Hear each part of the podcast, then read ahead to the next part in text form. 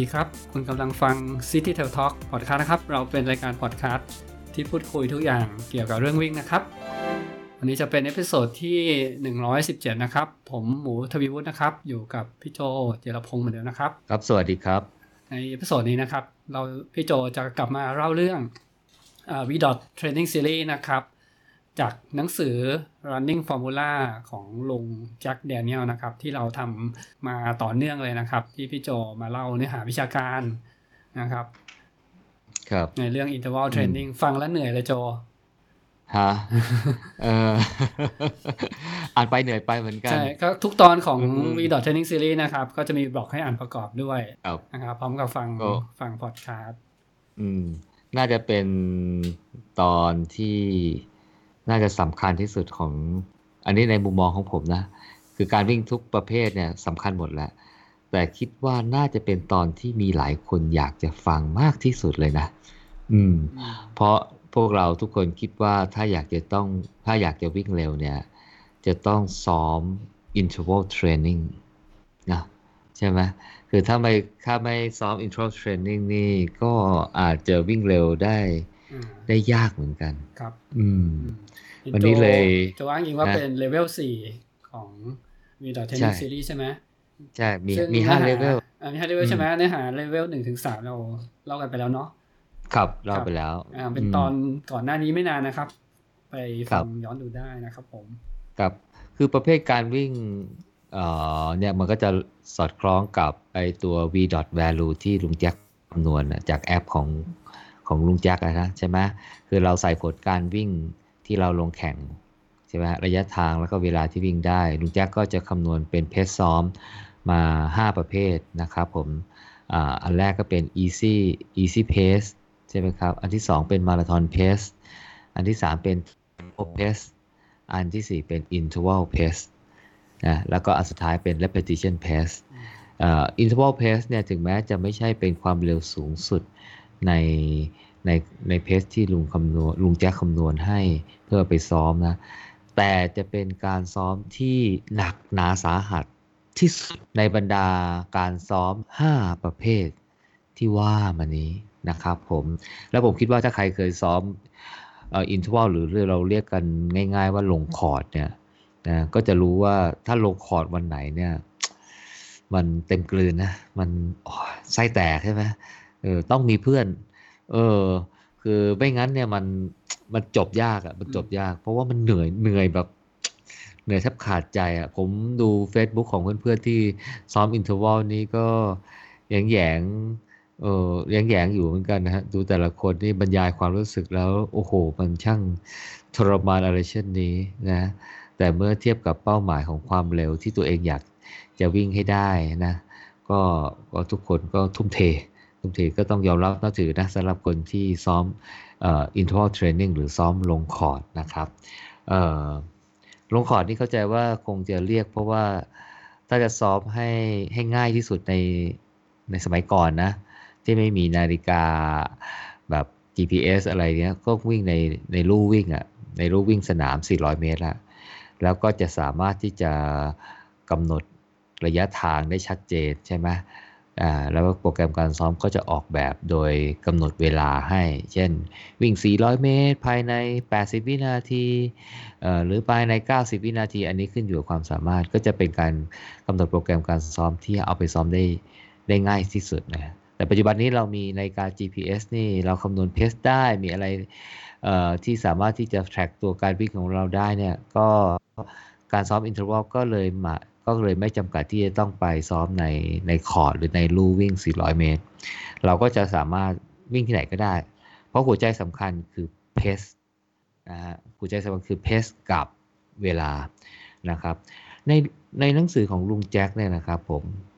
การซ้อม interval training level 4 ที่คุณแจ็คว่าวันนี้นะครับแกก็เริ่มต้นมาบอกว่า interval training ในความหมายของลุงแจ็คเนี่ยอาจจะต่างจากความหมายของ interval training ของคนอื่นๆ คือแกก็ไม่วิจารณ์หรือไปพูดถึง interval training ของโค้ชท่านอื่น หรือว่าตำราอันอื่นนะฮะแต่แกจะมาอธิบายว่า interval training ในความหมายของแกที่แกอยากจะให้ซ้อมหรือที่แกนำไปฝึกซ้อมนักกีฬานักวิ่งของแกเนี่ยนะฮะเป็น interval training ที่ซ้อมในลักษณะใดนะครับผม แกสรุปว่าการซ้อม interval training เนี่ยคือการซ้อมที่มีความเข้มข้นของการฝึกมากนะครับผม เข้มข้นอย่างไร คือเข้มข้นในระดับ 95%ถึง 100%ของระดับ v.o2 max ครับ หรือ vo2 max โดยประมาณนะครับผม ก็คือซ้อมวิ่งให้เต็มประสิทธิภาพเลยนะครับผม ถ้าเทียบเคียงกับอัตราการเต้นหัวใจนะ ไม่รู้แกใส่ตัวเลขถูกหรือเปล่านะ ผมเห็นตัวเลขแล้วแยงเลยเขาบอกว่า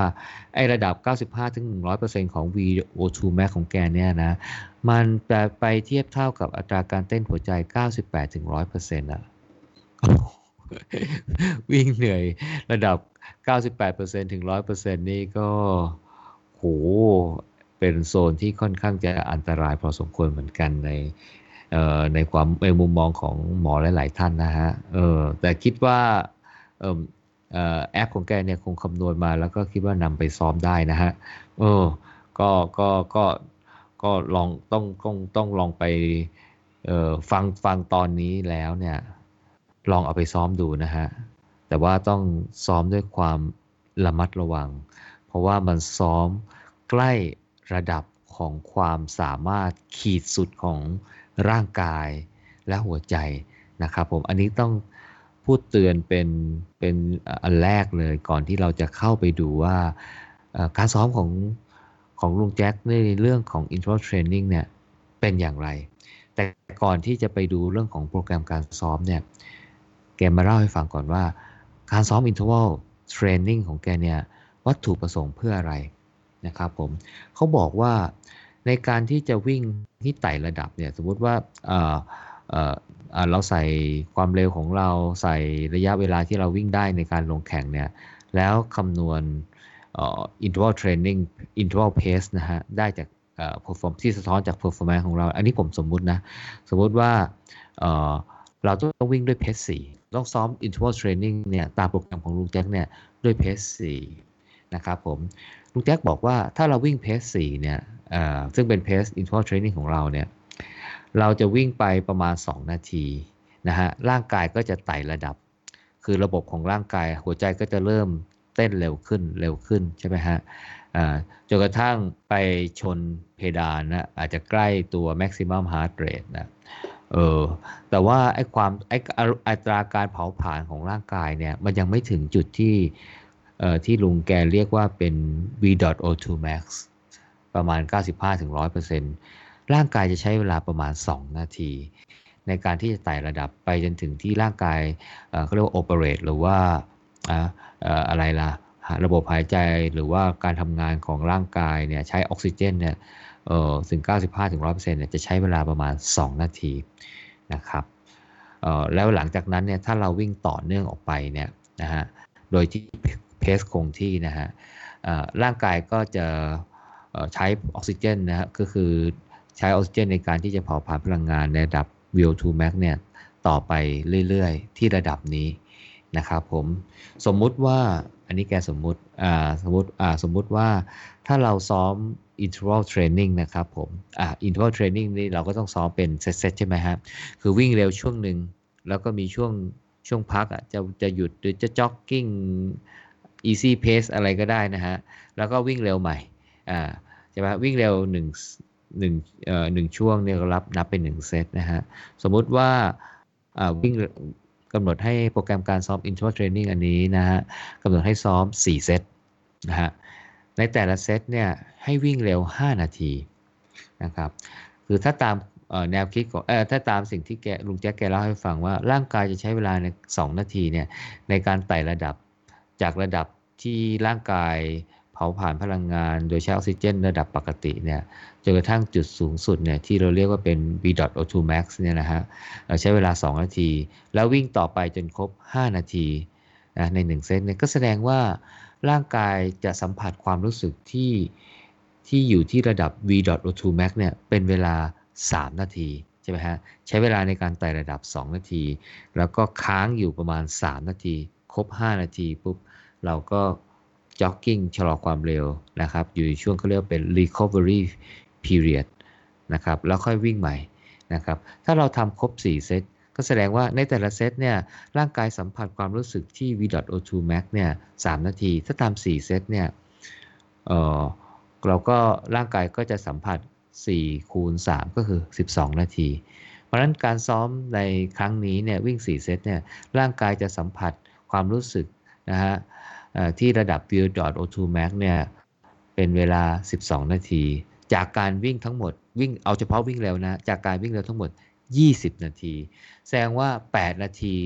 นะฮะมันเป็นช่วงเวลาไต่ระดับ ซึ่งร่างกายจะไม่ได้ประโยชน์จากการซ้อม interval training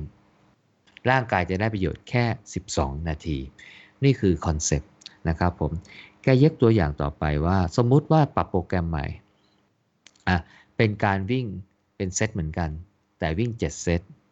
ในแต่ละเซตวิ่งช้าลง เอ้ยวิ่งวิ่งวิ่งวิ่งในระยะเวลาที่สั้นลง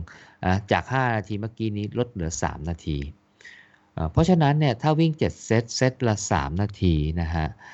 ก็แสดงว่าเรามีช่วงที่วิ่งเร็วเท่าไหร่ครับ7คูณ3ก็คือ 21 นาที นะครับช่วงเวลาวิ่งเร็วก็พอๆกับไอ้เมื่อกี้เมื่อกี้สี่เซตเซตละ5 นาที อันนั้น 20 ใช่ไหม20นาที แต่อันนี้เนี่ย7เซตเซตละ 3 นาที วิ่งมากกว่า 1 นาทีด้วยวิ่งเร็ว 21 นาที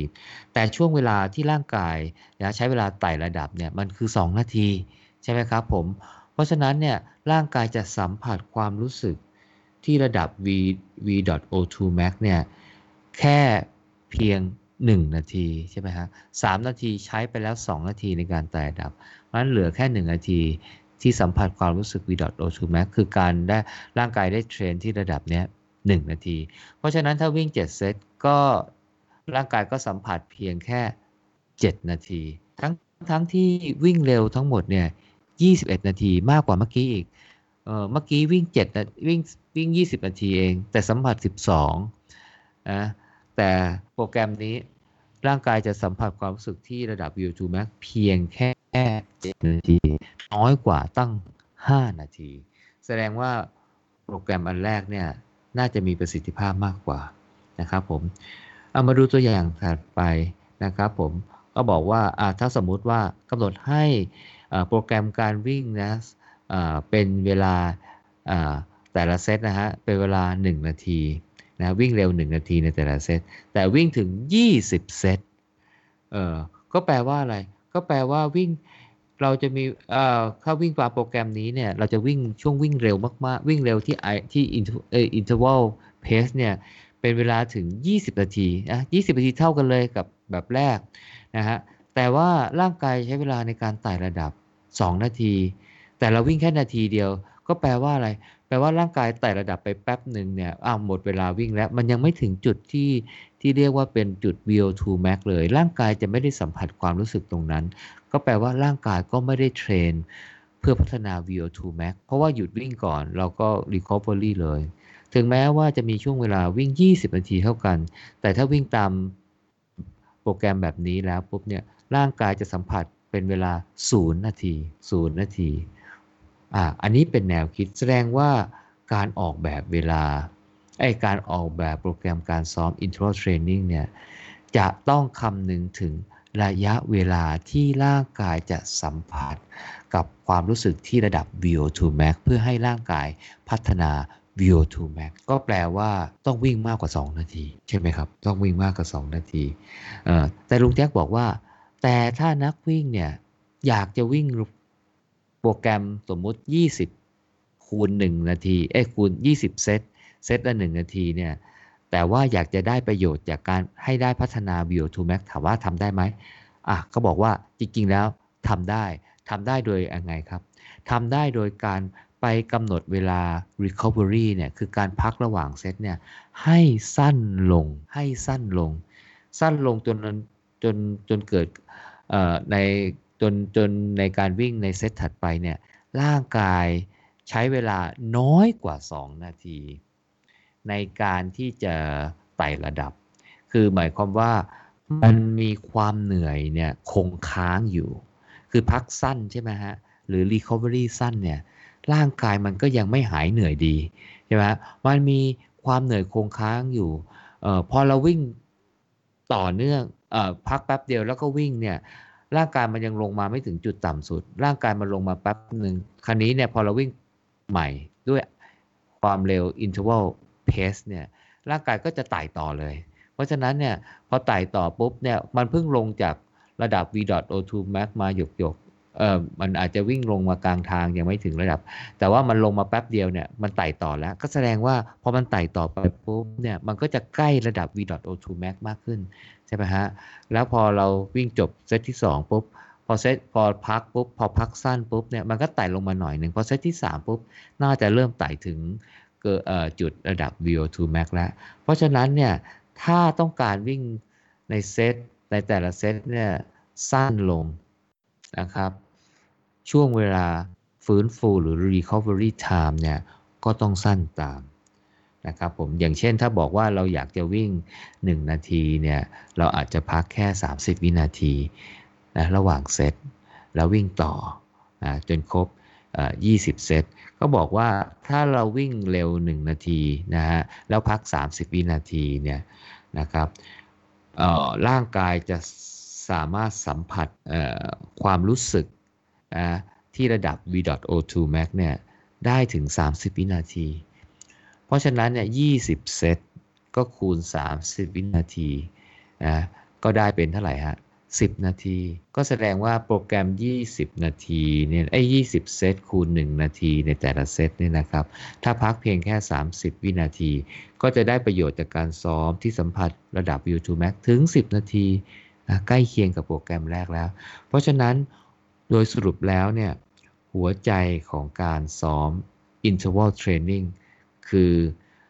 ถ้าเราพักยาวนะฮะต้องซ้อมวิ่งในช่วงความเร็ววิ่งที่ความเร็วเนี่ย i pace เนี่ยนะครับ interval pace เนี่ยต้องมากกว่า 2 นาที แต่ถ้าเราจะให้สั้นกว่านั้น เราจะต้องมีช่วง recovery time สั้นลง แล้วสั้นลงในระดับที่ว่าทำให้ร่างกายเนี่ยใช้เวลาไต่ระดับแป๊บเดียว ก็ถึงระดับ v.o2 max แล้ว เพื่อให้ร่างกายสัมผัสความรู้สึก ที่ระดับ VO2 max ให้ได้นานที่สุดเพื่อร่างกายจะพัฒนา VO2 max ของร่างกายนะครับผมนี่คือแนวคิดของลุงแจ็คว่าการซ้อม interval training เนี่ยต้องซ้อมแบบไหนนะครับผมเเรามาดูครับว่าอะไรหัวใจสำคัญของการซ้อม interval training เนี่ยนะครับผมอันดับแรกเลยนะครับ แน่นอนความเร็วหรือ interval pace นะครับผมระดับความความเร็วหรือ interval เอ่อที่ใจซ้อมหรือ interval pace อ่าอันนี้เราก็ทราบอยู่แล้วว่ามันได้จากการคำนวณนะฮะ performance ของเราใช่ไหมฮะ คือเอาผลของเราลงแข่งเนี่ยไปใส่ในแอป แล้วก็คำนวณ i pace นี้ได้นะครับผมซึ่ง i pace interval pace ที่ได้เนี่ยนะครับผมมันจะทำให้เพราะเราไปวิ่งที่ pace นี้เนี่ยมันจะทำให้ร่างกายเนี่ยวิ่งไปแล้วถึงระดับ v.o2 max พอดีเลย ก็แปลว่าร่างกายจะเผาผลาญพลังงานด้วยระบบ aerobic system เต็มที่นะเกือบร้อยเปอร์เซ็นหรือใกล้ร้อยเปอร์เซ็นต์นะฮะโดยที่ไม่มีละอีกก๊อกหนึ่งฮะคือ anaerobic system หรือมีน้อยเอ๊ะไม่ใช่ฮะหมายว่าโดยที่ไม่เกิดการสะสมแลคเตสกรดแลคติกหรือเกิดขึ้น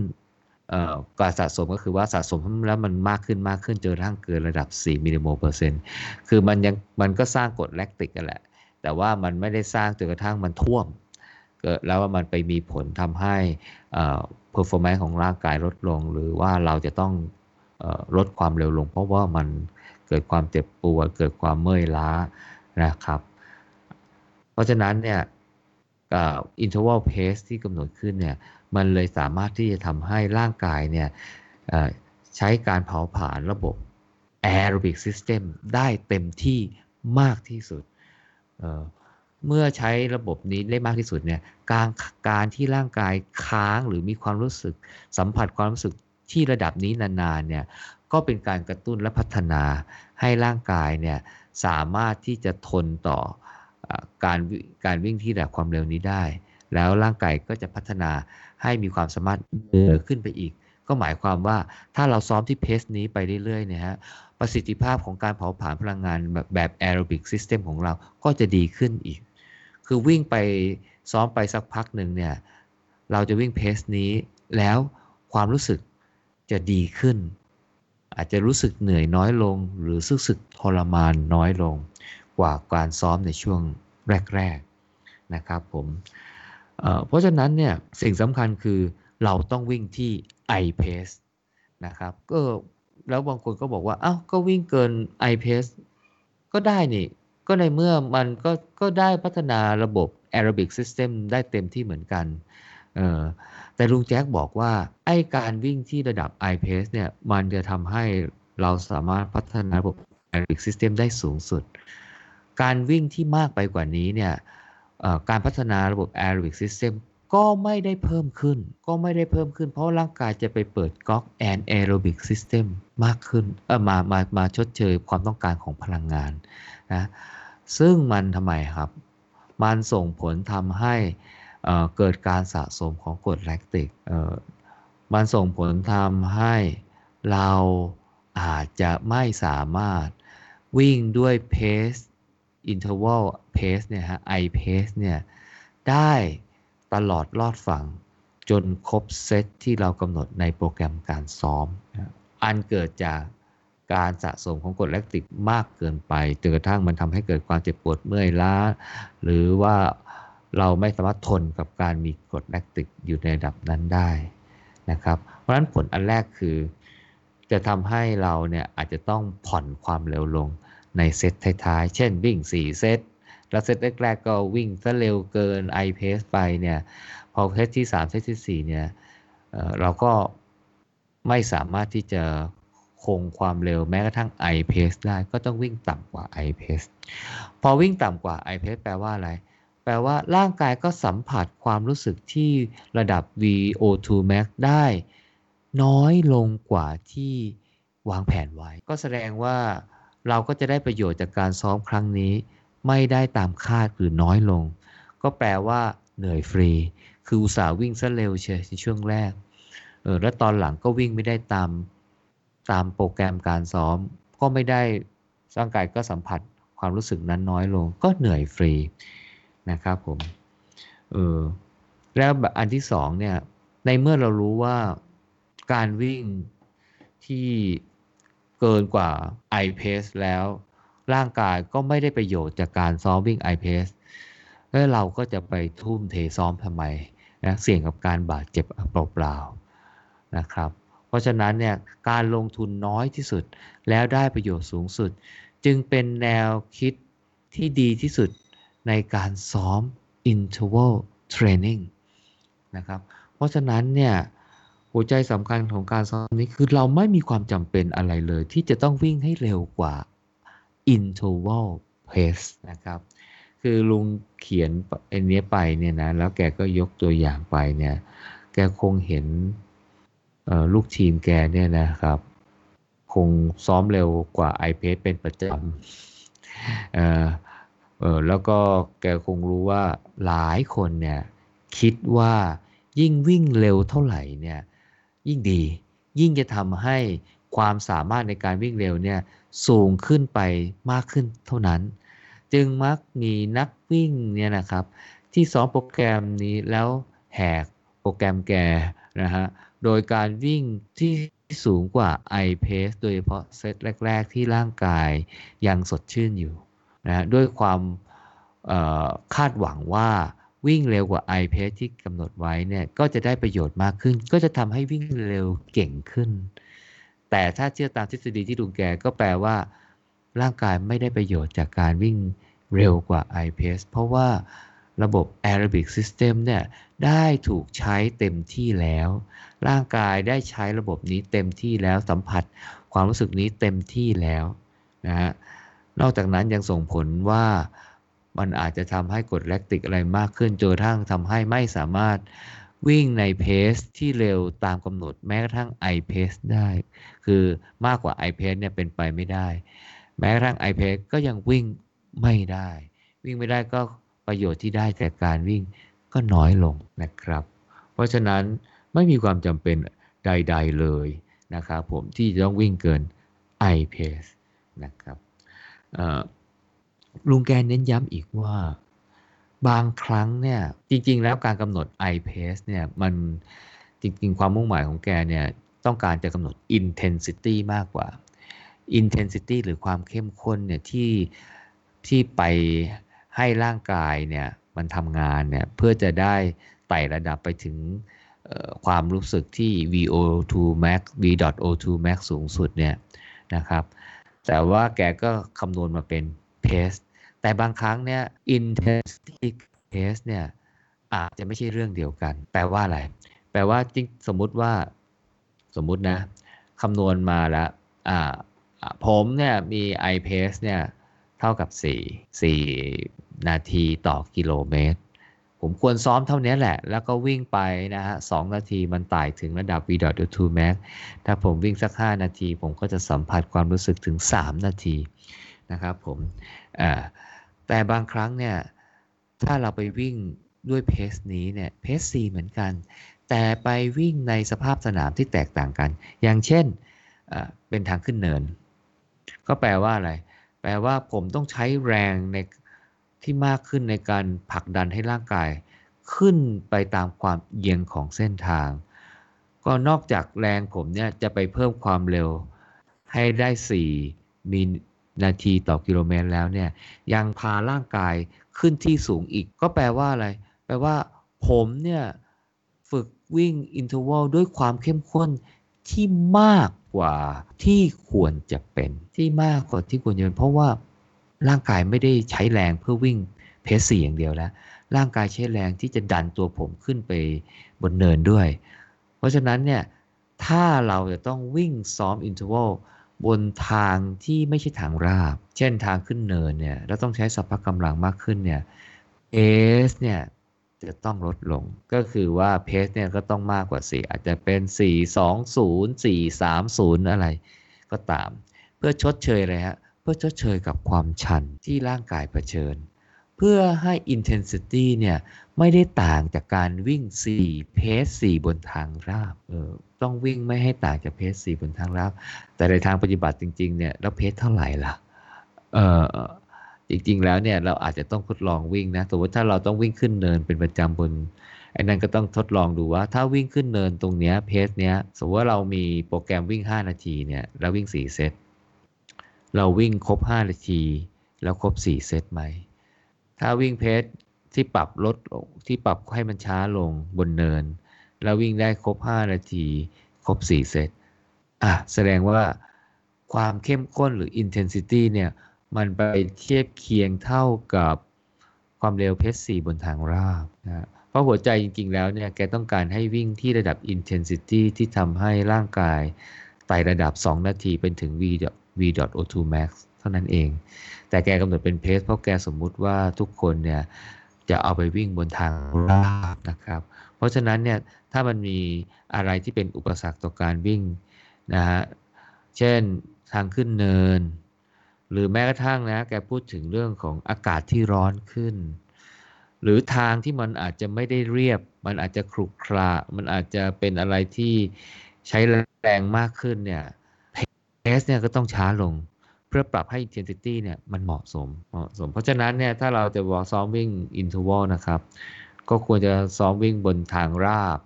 ทางวิ่งที่มันวิ่งง่าย เพื่อให้ข้ออุปสรรคอื่นๆเนี่ยมันหายไปแล้วเราจะได้วิ่งเพสตามที่คำนวณได้จาก v app นะครับผมนี่คือหัวใจสำคัญนะครับผม อย่างที่บอกนะครับ การวิ่งที่ i pace หรือ interval pace เนี่ย มันจะทำให้ ร่างกายเราไต่ระดับไปทำงานที่ระดับ v.o2 max ซึ่งมันประมาณ 95-100%ของ VO2 max นะฮะของ v.2 max นะครับ ซึ่งมันเทียบเคียงเท่ากับ 98%ถึง 100%ของ maximum heart rate นะครับ เออ มันจะเหนื่อยมาก สาหัสมากนะครับ เอ่อ แล้วเอาเข้าจริงนะฮะ ถ้าเราวิ่งด้วยความเข้มข้นมากกว่า ที่ที่ควรจะเป็นหรือความหรือเพสที่เร็วกว่าที่ควรจะเป็นเนี่ย หัวใจมันก็จะไม่เต้นเกินร้อยเปอร์เซ็นต์ละครับ มันก็จะเต้นร้อยเปอร์เซ็นต์นะครับ เพราะว่าถ้ามันเกินร้อยเปอร์เซ็นต์แสดงว่ามันไม่ใช่ร้อยเปอร์เซ็นต์เออก็แปลว่าเราก็ใช้ร่างกายที่หนักเกินไปนะ อันนี้คือหัวใจสำคัญคือ อย่าวิ่งเกิน interval pace นี่คือปัจจัยอันแรกที่ลุงเตือน ลุงแกเตือนแล้วเตือนอีก นี่แกแค่พูดเรื่องแค่นี้ว่าไม่ควรวิ่งเกิน i p a c เนี่ยนะแต่แกเขียนมาโอ้โหเป็นหน้าเลย ก็แปลว่าอะไร แปลว่ามันคงมีคนแหกกฎเยอะ ย้ำแล้วย้ำอีก ย้ำแล้วย้ำอีกนะครับผม เพราะฉะนั้นเนี่ยเอ่อถ้าใครใช้โปรแกรมการซ้อมตามแนวคิดของของลุงแจ็คแดเนียลนะครับ อย่าวิ่งเกิน i p a c เป็นอันขาด เพราะอะไร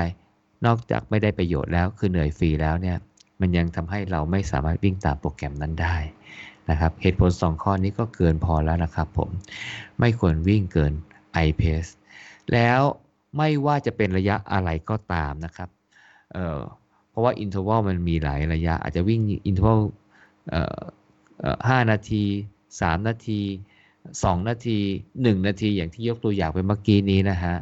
ไม่ว่าจะเป็นกี่นาทีก็แล้วแต่ ก็ต้องวิ่ง i pace ครับ หรือ interval pace นะครับผมอาอาจจะต่างจากโค้ชท่านอื่นนะที่บอกว่าถ้าวิ่งไกลก็วิ่งช้าหน่อยอถ้าวิ่ง interval ไกลก็วิ่งช้าหน่อย ถ้าวิ่งวิ่ง interval สั้นหน่อยอะไรอย่างเงี้ย ก็จะวิ่งเร็วขึ้น แต่ลุงแจ็คบอกถ้าแนวทางของลุงแจ็คไม่ใช่ ต้องวิ่งที่ i pace เท่านั้น นะฮะต้องวิ่งที่ i pace เท่านั้น แล้วจะวิ่งมากกว่า i pace ได้เมื่อไหร่จำได้ไหมฮะ ไม่ว่าจะเป็นเพสอะไรก็ตามเนี่ยที่ผมพูดมา easy pace marathon pace tempo threshold pace เนี่ยแกบอกว่าถ้าอยากจะวิ่งเร็วกว่าเพสที่กำหนด ต้องไปลงแข่งมาใหม่ แล้วไปเอาเวลาที่ดีขึ้นมาคำนวณ v dot ใหม่ แล้ว เพสที่ได้จาก v dot ใหม่นั่นแหละ จะมาเป็นตัวกำหนดเพสซ้อม เพราะฉะนั้นถ้าไม่มีผลการแข่งมาใหม่ที่เวลาดีขึ้น ก็ต้องซ้อมเพสเดิม แต่บอกว่าโอ้ช่วงนี้โควิดก็ยังนั่นอยู่มันก็ไม่มีสนามซ้อมไอ้สนามแข่งทำยังไงเขาบอกว่าถ้าไม่มีผลการแข่งเอามาใช้คำนวณ v. value ใหม่นะฮะ ก็ แกก็ใช้กฎกฎของแกง่าย ๆ คือว่าต้องซ้อมอย่างน้อย 4 สัปดาห์ขึ้นไป 4-6 สัปดาห์เนี่ยแล้วแกสามารถที่จะอนุญาตให้เพิ่มเพสได้นะโดยเอาคำนวณจาก v. value เพิ่มขึ้น 1 ค่า อย่างเช่น สมมติว่าถ้าก่อนหน้านี้เนี่ยคำนวณ v ได้ 50 แล้วได้ i pace ที่เท่านี้พอ วิ่งซ้อมไปครบ 4 สัปดาห์แล้ว อ่า ไม่มีโปรแกรมการแข่งขันมาช่วงนั้น ไม่รู้จะเอาสถิติอะไรมาคำนวณใหม่ แกก็บอกว่า อะ งั้นไปดูว่า v value ที่ 51 นะ ให้เพิ่มแค่หนึ่งเอ่อระดับ v value 51 เนี่ย pace interval เป็นเท่าไหร่ แล้วเอา pace นั้นเนี่ย มาใส่ในโปรแกรมอันใหม่แทนนะครับผม คือถ้าจะวิ่งเร็วอยากวิ่งเร็วขึ้นหนึ่งไปแข่งมาใหม่ ให้เร็วขึ้น 2. วิ่งไปครบซ้อมครบด้วย iPad เดิมเนี่ยอย่างน้อย 4 สัปดาห์นะครับแล้วค่อยปรับเพิ่มตาม v value ที่เพิ่มขึ้น 1 ค่านะครับผมอันนั้นเป็นอันแรก อันที่2นะฮะหัวใจของการซ้อมอินเทอร์วัลของลุงแจ็คนะครับคือการคำนวณช่วงเวลาวิ่ง เมื่อกี้ pace นะฮะ pace ก็คือเอาตามที่แอปแกได้ แต่ช่วงเวลาวิ่งเนี่ยนะครับผมแกบอกว่า ideal time ในการวิ่งเร็วของการซ้อมของแกเลยนะฮะ อยู่ระหว่าง 3-5 นาที คือโปรแกรมการซ้อม interval ของแกเนี่ย แกอยากจะให้ออกแบบอยู่ในช่วงวิ่งเร็วนะฮะ ที่ iPad 3 นาที หรือ 4 นาทีหรือ 5 นาทีนะครับผม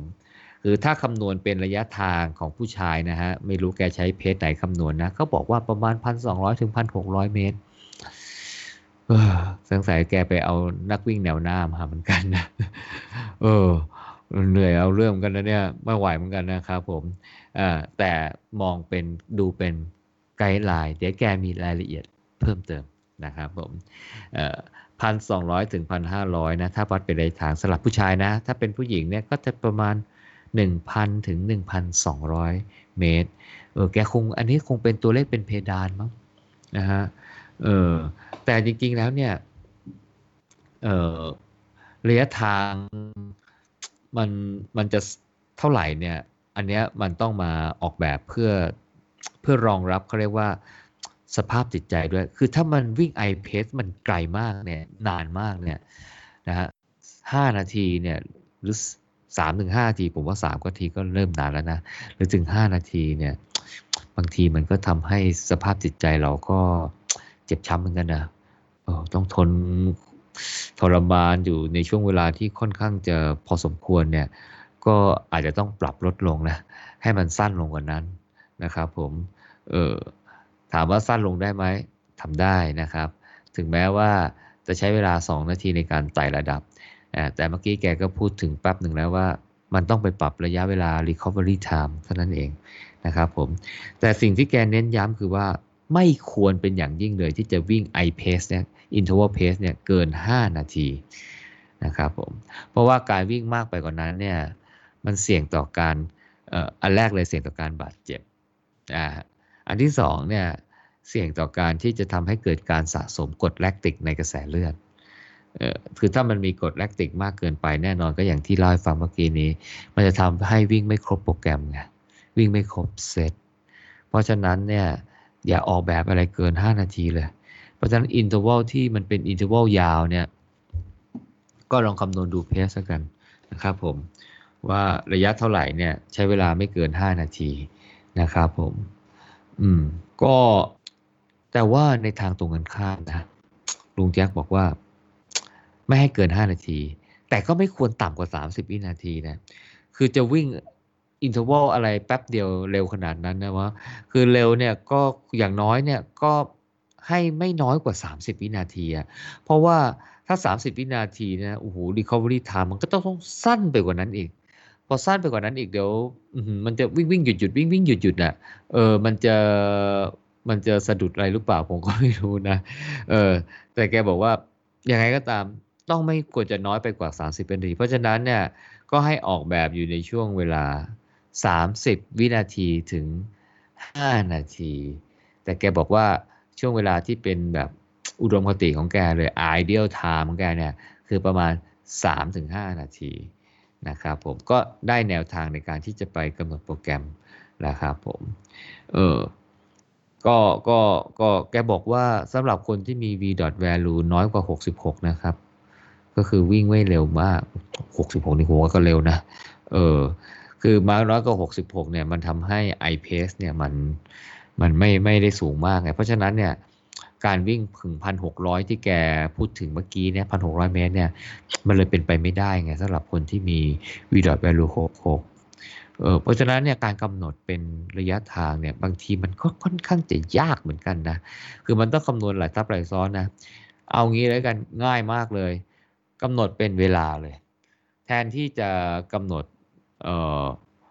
การซ้อมอินเทอร์วัลเนี่ยเป็นระยะทางเหมือนที่เราคุ้นกัน 400 เมตร 800 เมตรพันเมตรพันสองเมตร อะไรพวกนี้นะฮะแกบอกว่าถ้าง่ายไปเลยเนี่ยกำหนดเป็นเวลาไปเลย เช่น 3 นาที 4 นาที 5 นาทีไปเลยเออจะได้จะได้ไม่เกินเกณฑ์ที่แกแนะนำไงแต่ถามว่ากำหนดเป็นระยะทางได้ไหม ก็กำหนดได้ แต่ก็ต้องเอาเกณฑ์เวลาที่แกบอกเนี่ย เอามาคำนวณย้อนกลับว่า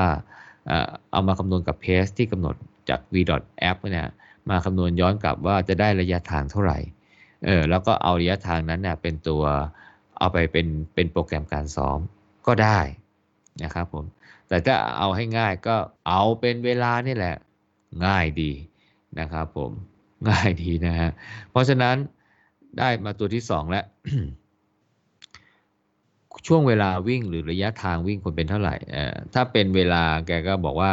ideal time 3-5 นาที แต่ถ้าเอาแบบว่าสุดๆเนี่ยสุดๆ ไม่ควรเกิน 5 นาทีสุดๆ ในทางเยอะนะถ้าสุดๆ ในทางน้อยเนี่ยก็ไม่ควรจะน้อยกว่า 30 วินาที เพราะฉะนั้นเวลาในการซ้อมอินเทอร์วัลที่ iPace ก็ 30 วินาทีถึง 5 นาทีนะครับผมในแต่ละเซตนะฮะในแต่ละเซตแต่ว่าจะวิ่งกี่เซตเนี่ย เดี๋ยวแกบอกอีกทีหนึ่งอ่าตอนนี้พูดถึงในแต่ละเซตก่อนนะครับ บางคนไม่ชอบเป็นเวลาอาจจะชอบวิ่งในคงในคอร์ดในอะไรเงี้ยนะฮะ ก็ไม่เป็นไร จะคำนวณย้อนกลับมาเป็นระยะทางก็ได้ โดยเอาเพสไอเพสมาคำนวณกับเวลาก็ได้ให้ไม่เกิน ให้อยู่ในกรอบอะสามสิบวินาทีถึงห้านาทีครับผม แล้วมันจะได้สามร้อยเมตรสี่ร้อยเมตรอะไรก็ เอาไปซ้อมได้ ขอให้มันอยู่ในกรอบเวลานี้ก็พอนะครับผมมาถึงหัวใจสำคัญของการซ้อมอินทวัลแล้วครับ ระยะเวลาฟื้นฟูระหว่างเซตนะครับคือถ้าเมื่อกี้ลุงแจ็คแกบอกว่า ถ้าวิ่งเกิน 3 นาทีนะ จะพักไงก็ได้ เพราะอย่างน้อยเนี่ยมันการันตีแล้วว่าถ้าอยู่วิ่ง 3 นาทีเนี่ยอยู่ไต่ระดับ 2 นาที คืออยู่พักให้หายเหนื่อยไปเลยเนี่ย ยังไงยูก็ใช้เวลาไม่เกิน 2 นาทีในการไต่ระดับ ก็แปลว่าอะไร แปลว่ายังมีเวลาอีก1นาที ในการที่จะให้ร่างกายสัมผัสความรู้สึกที่ระดับ V.O2 max ในแต่แปลว่าทุกเซตเนี่ยอย่างน้อยมี 1 นาที แต่ถ้าวิ่ง 5 นาที ทุกเซตก็อย่างน้อยก็มี 3 นาที ให้ร่างกายสัมผัสความรู้สึกนั้น เพราะฉะนั้นเนี่ยถ้าวิ่งเกิน 3 นาทีช่วงระยะเวลาฝืนฟูอาจจะไม่ ซีเรียสมาก อาจจะไม่ใช่เป็นประเด็นมากนะฮะแต่ก็ไม่ใช่ว่าโอ้โหพักซะนานจะทำให้วันนั้นเนี่ยใช้เวลานานมากเลยในการซ้อม interval อะไรอย่างเงี้ยนะครับผมเออก็ก็คงต้องไอ้นั่นหน่อยนะเออแต่แกบอกว่าแกก็ยกตัวอย่าง เช่นบอกว่าเอ่อการวิ่งเนี่ยไอ้การฟื้นระยะเวลาฟื้นฟูเนี่ยไม่ควรจะมากไปกว่าช่วงเวลาวิ่ง i p a c e หรือช่วงเวลาวิ่งเร็วๆอะนะเช่นสมมติว่าถ้าวิ่งพันสองร้อยเมตร ใช้เวลาสี่นาทีโอ้นี่เพสสามนะเนี่ยเอ้ยใช่ป่าวไม่ใช่สิเออใช่ไหมไม่รู้กันลองไปคำนวณดูกันนะเออคือคือมันน้อยกว่าเพสสี่อะมันน้อยกว่าเออมันเร็วกว่าเพสสี่อะใช่ไหมเพราะมันได้พันสองร้อยนาทีไอ้พันสองร้อยเมตรอะเออสมมติว่าถ้าวิ่งพันสองร้อยเมตร อืม ใช้เวลาสี่นาที ก็ไม่ควรไม่ควรพักหรือช่วง recovery time เนี่ย เกินสี่นาที ก็คือมีช่วงนี้ได้ตั้งแต่สองสามนาทีสิจนถึงสี่นาทีอันนี้เป็นเป็นเป็นข้อแนะนำของลุงแจ็คเป็นไกด์ไลน์ถ้าสมมุติว่าวิ่ง 1 1กิโลอ่าวิ่งอินเทอร์วัล1กิโลใช้เวลา 5 นาที ก็ไม่ควรพักเกิน 5 นาที สมมติว่าวิ่ง 400 เมตร ใช้เวลา 100วินาที ก็ไม่ควรพักเกิน100วินาที แต่จะพัก 90 80 อะไรก็ได้นะฮะแต่ไม่ควรเกินร้อยวินาที เพราะถ้าเกินร้อยวินาทีแล้วเดี๋ยวเดี๋ยวมันจะมีเวลาไต่ขึ้นไป มันจะใช้เวลาไต่ขึ้นไป VV dot O2 max นานขึ้น แล้วร่างกายจะสัมผัสช่วงเวลานั้นเนี่ยช่วงเวลาแบบ aerobic system ทำงานเต็มที่เนี่ยน้อยลงไง เพราะฉะนั้นแกก็ให้ rule of thumb หรือว่า guideline ง่าย ๆ ว่า ไม่ควรเกินเเวลาที่วิ่ง เออ แต่แกมีคำแนะนำที่ที่น่าสนใจกันนั้น แต่แกบอกว่า แต่เวลาพักที่ออพติมัมที่สุดเนี่ย ควรจะเป็นครึ่งหนึ่ง ครึ่งหนึ่งของเวลาวิ่ง ควรจะเป็นครึ่งหนึ่งของเวลาวิ่ง เช่น ถ้าเราวิ่งช่วงเร็วเนี่ย ใช้เวลา 2 นาที เราก็ควรพักแค่นาทีเดียว ถ้าเราใช้เวลา 4 นาที ในการวิ่งเร็วช่วง i pace เนี่ยก็ควรพักแค่ 2 นาที จริงๆ ก็พักได้แต่ 2 นาทีแหละแต่ไม่เกิน 4 นาทีเราได้ขั้นสูงสุดแล้วไม่เกิน 4 นาทีแต่แกบอกว่าเออควรจะพักที่ออพติมัมประมาณ 2 นาทีนะ ถามว่าพักสั้นกว่านั้นได้ไหมก็ได้ ก็ได้ แต่ต้องคำหนึ่งว่าเออเออถ้าเราวางโปรแกรมไว้วิ่ง 5 เซต มันก็ต้องวิ่งให้ได้ 5 เซตนะครับ คือไม่ใช่พักสั้นถ้าจนวิ่งไม่ถึง 5 เซต หรือเซตที่สี่เซตที่ห้านี่จะต้องผ่อนความเร็วลงอะ่ะ เออ คือถ้าเกิดเหตุการณ์อย่างนี้แปลว่าอะไร แปลว่าพักน้อยไป พักน้อยไป เออต้องพักให้นานขึ้น ต้องพักให้นานขึ้นนะครับผม แต่ไกด์ไลน์คร่าวๆก็คือพักควรจะพักประมาณสักครึ่งหนึ่งของเวลาที่วิ่ง แต่ไม่ควรเกินระยะเวลาที่วิ่งนะครับผม ก็นี่คือคำแนะนำของช่วงเวลาที่จะเป็นช่วงเวลาฟื้นฟูหรือ recovery time หรือช่วงเวลาพัก อันนี้แหละเลยเป็นที่มาว่าถ้าเราวิ่งสั้น วิ่งสั้นระยะสั้นๆเช่น400 เมตร 600 เมตร 800 เมตร อะไรอย่างเงี้ยนะครับผมมันก็จะมีแนวโน้มที่จะใช้เวลาน้อยกว่า 2 นาทีแน่นอนนะฮะพอใช้เวลาน้อยกว่า 2 นาทีแน่นอนแสดงว่าระยะเวลาไต่ระดับที่ทำให้ร่างกายไปทำงานที่ระดับ v 2 max เนี่ย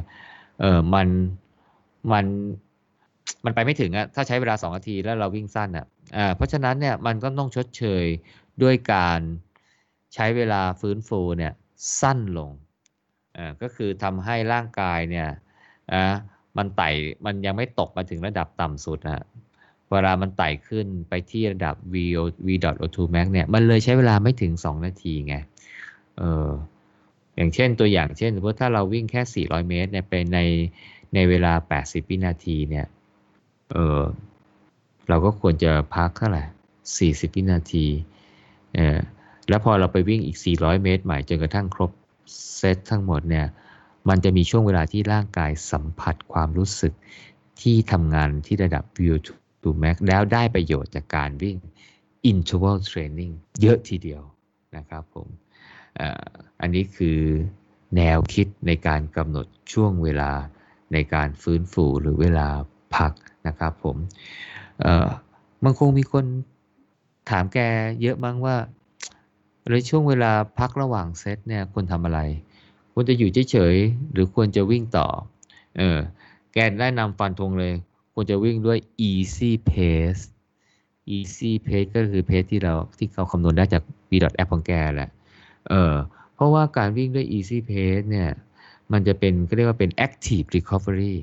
คือ recovery คือร่างกายมัน recover คือมันหายเหนื่อยอะแต่ว่ามันหายเหนื่อยในขณะที่มันเคลื่อนไหวอยู่นะครับผมมันเป็นการวิ่งแบบ low intensity ด้วยนะฮะเพราะฉะนั้นมันก็จะหายเหนื่อยแน่นอนอยู่แล้วนะครับผมแต่สิ่งที่มันจะช่วยคืออะไร สิ่งที่มันช่วยคือว่า พอร่างกายเคลื่อนไหวเนี่ยมันก็จะทำให้ร่างกายเคลียร์กรดแลคติกบางส่วนที่อาจจะเกิดขึ้นนะที่อยู่ในเลือดเนี่ยเอาออกไปด้วยพอกรดแลคติกเนี่ยที่มันน้อยลง ในเลือดเนี่ยมันก็จะไม่เป็นอุปสรรคที่จะทำให้เราไปกดดันเราทำให้วิ่งช้าลงในเซตท้ายๆด้วยไงเออมันดีกว่าหยุดวิ่งเออแล้วการทำ active recovery หรือเราวิ่ง jogging แบบ easy pace ไปเนี่ย มันทำให้กล้ามเนื้อเนี่ยยังคงยืดหยุ่นและพร้อมที่จะวิ่งเร็วในเซตถัดๆไปได้ ง่ายขึ้นด้วย ง่ายขึ้นกว่าการที่เราหยุดพักนะครับผม นี่คือ ไกด์ไลน์ที่ลุงแจ็คแนะนำนะครับผม เออเราได้ i pace แล้วต้องวิ่งไม่เกิน i pace นะครับ วิ่งอย่างน้อยนะครับ30 วินาทีแต่ไม่เกิน 5 นาทีอ่อ ideal time คือ 3-5 นาทีนะของลุงแจ็คช่วงเวลาพักนะครับ ก็ถ้าวิ่งเกิน 3 นาทีขึ้นไป คุณจะพักเท่าไหร่ก็ได้ไม่ซีเรียสเอ่อ แต่แกแนะนำว่าไม่ควรพักนานไปกว่าเวลาที่วิ่ง อืม ไม่ควรจะพักนานไปกว่าเวลาที่วิ่ง แต่ถ้าจะให้ดีควรจะพักประมาณครึ่งหนึ่งของเวลาที่วิ่งครึ่งหนึ่งของเวลาที่วิ่งแต่แกก็ไม่ได้บอกว่า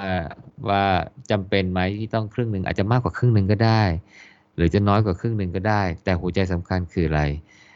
มันต้องเหมาะสมที่เราสามารถที่จะวิ่งได้ตลอดรอดฝั่งตามโปรแกรมนั้น แกเป็นห่วงเรื่องพักสั้นเกินไป ก็อาจจะทำให้วิ่งไม่ครบเซตหรือวิ่งครบเซตแต่วิ่งเซตท้ายๆเนี่ยด้วยความเร็วไม่ถึง i pace แต่ถ้าจะวิ่งแต่ถ้าจะมี recovery time เนี่ยมากกว่าครึ่งหนึ่งของเวลาวิ่ง แต่ไม่เกินเวลาวิ่งนะ แกก็ไม่ว่าอะไร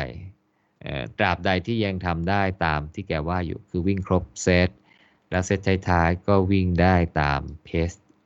interval ที่กำหนดนะครับผมแกเตือนมาอย่างหนึ่งการวิ่ง interval pace เนี่ยจริง ๆ แกก็เตือนมาทุกอันแหละของแกเนี่ยนะ แกเน้นเลยนะ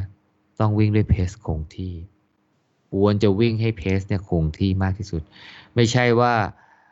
ตอนแรกวิ่งเร็วตอนหลังวิ่งช้าลงแต่เฉลี่ยแล้วเท่ากับ I pace ไม่เอาไม่เอานะฮะเพราะอย่างนั้นเนี่ยร่างกายมันจะไม่สัมผัสไอไอฟิลวิวทูแม็กไงเออเพราะฉะนั้นเนี่ยการที่จะให้ร่างกายทำงานที่ระดับ v.o2 max เนี่ยต้องวิ่งควรจะวิ่งด้วยเพสที่ค่อนข้างคงที่นะครับเอ่อถ้าคงที่เป็นหุ่นยนต์เหมือน รถยนต์มีที่ล็อกความเร็วได้ก็ดีครับ แต่มันคงจะลำบากก็คงแกว่งอะแต่ว่าก็แกว่งอยู่ในกรอบได้ไม่มากอะแต่ก็ก็คือพูดง่ายๆว่าก็ควรจะวิ่งในระดับที่มันคงที่เพื่อให้ร่างกายสัมผัสความรู้สึกที่ระดับ VO2 max หรือการใช้ระบบการเผาผลาญแบบ aerobic system ได้เต็มที่แล้วค้างให้นานที่สุด ตามเวลาที่กำหนด ก็คือใช้เวลา ทุกวินาทีอย่างคุ้มค่า เพราะฉะนั้นการที่วิ่งด้วยความเร็วสม่ำเสมอเนี่ยก็เป็นสิ่งสำคัญอันหนึ่งเหมือนกันที่จะทำให้เราได้ประโยชน์จากการวิ่ง interval training สูงสุดนะครับ เออเราได้เกือบหมดแล้ว เหลืออันสุดท้าย แล้วเราควรจะวิ่ง กี่เซตดี เราควรจะวิ่งกี่เซตดี เพราะว่าการวิ่งจำนวนเซตมาก ๆ ขึ้นเนี่ย มันก็หมายถึงระยะทางที่เราวิ่งในช่วงที่วิ่งเร็ว ๆ ที่ i p a c e เนี่ย มันไกลขึ้นระยะเวลานานขึ้นนะครับผมลุงแกมีกรอบมาให้ แกบอกว่าการซ้อม intro training เนี่ย ไม่ควรเกิน 8%ของระยะวิ่งประจำสัปดาห์ 8%ของระยะวิ่งประจำสัปดาห์ แสดงว่าเราต้องเนี่ยนั่นอันนี้มันเป็นหัวใจสำคัญในช่วงการซ้อมในเฟสแรก ๆ ที่ที่ที่เราเคยเล่าให้ฟังเรื่องของ periodization นะในช่วงของเอ่อเอ่อเฟสที่หนึ่งเลยอะเขาเรียกว่าอะไรนะเอ่ออะไรนะเอ่อ injury free อะไร period อะไรอะเออ found อะไร base training ใช่ไหม base foundation training อะไรนะเออเพื่ออะไรเพื่อให้ดูว่าเราวิ่งในแต่ละสัปดาห์เนี่ยวิ่งได้มากน้อยเท่าไหร่ อันนี้แหละก็จะมาเป็นฐานในการคำนวณว่าแต่ละคนควรจะซ้อม interval training เนี่ยด้วยระยะทางเท่าไหร่ หรือระยะเวลาเท่าไหร่ เพราะว่าการซ้อมวิ่งประจำสัปดาห์เนี่ยมันคือ การสร้างความแข็งแรงให้กับร่างกาย ที่สามารถรองรับการซ้อมอย่างหนักได้นะเพราะ ฉะนั้นเนี่ยไอ้ตัวเลข8%เนี่ยเห็นแกบอกว่าแกก็มาจากทั้งประสบการณ์ทั้งงานวิจัยว่าเออถ้ามันมากไปกว่านี้เนี่ยมันจะส่งผลร้ายมากกว่าประโยชน์ที่ได้รับเเพราะฉะนั้นการวิ่งแปดเปอร์เซ็นต์เนาะ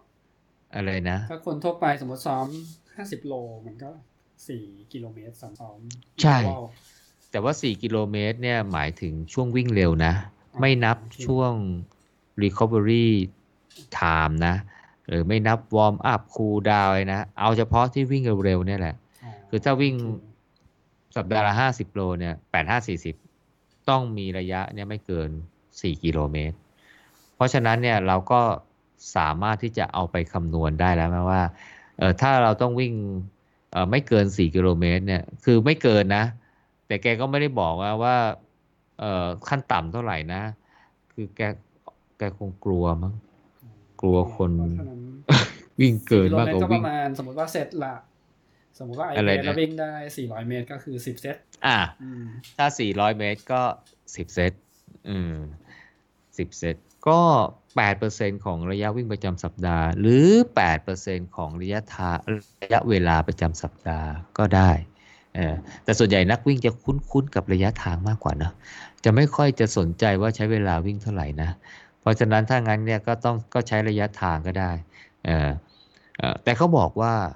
ไอ้แปดเปอร์เซ็นของระยะวิ่งประจำสัปดาห์เนี่ยนะฮะ แต่ก็ต้องไม่เกินกิโลด้วย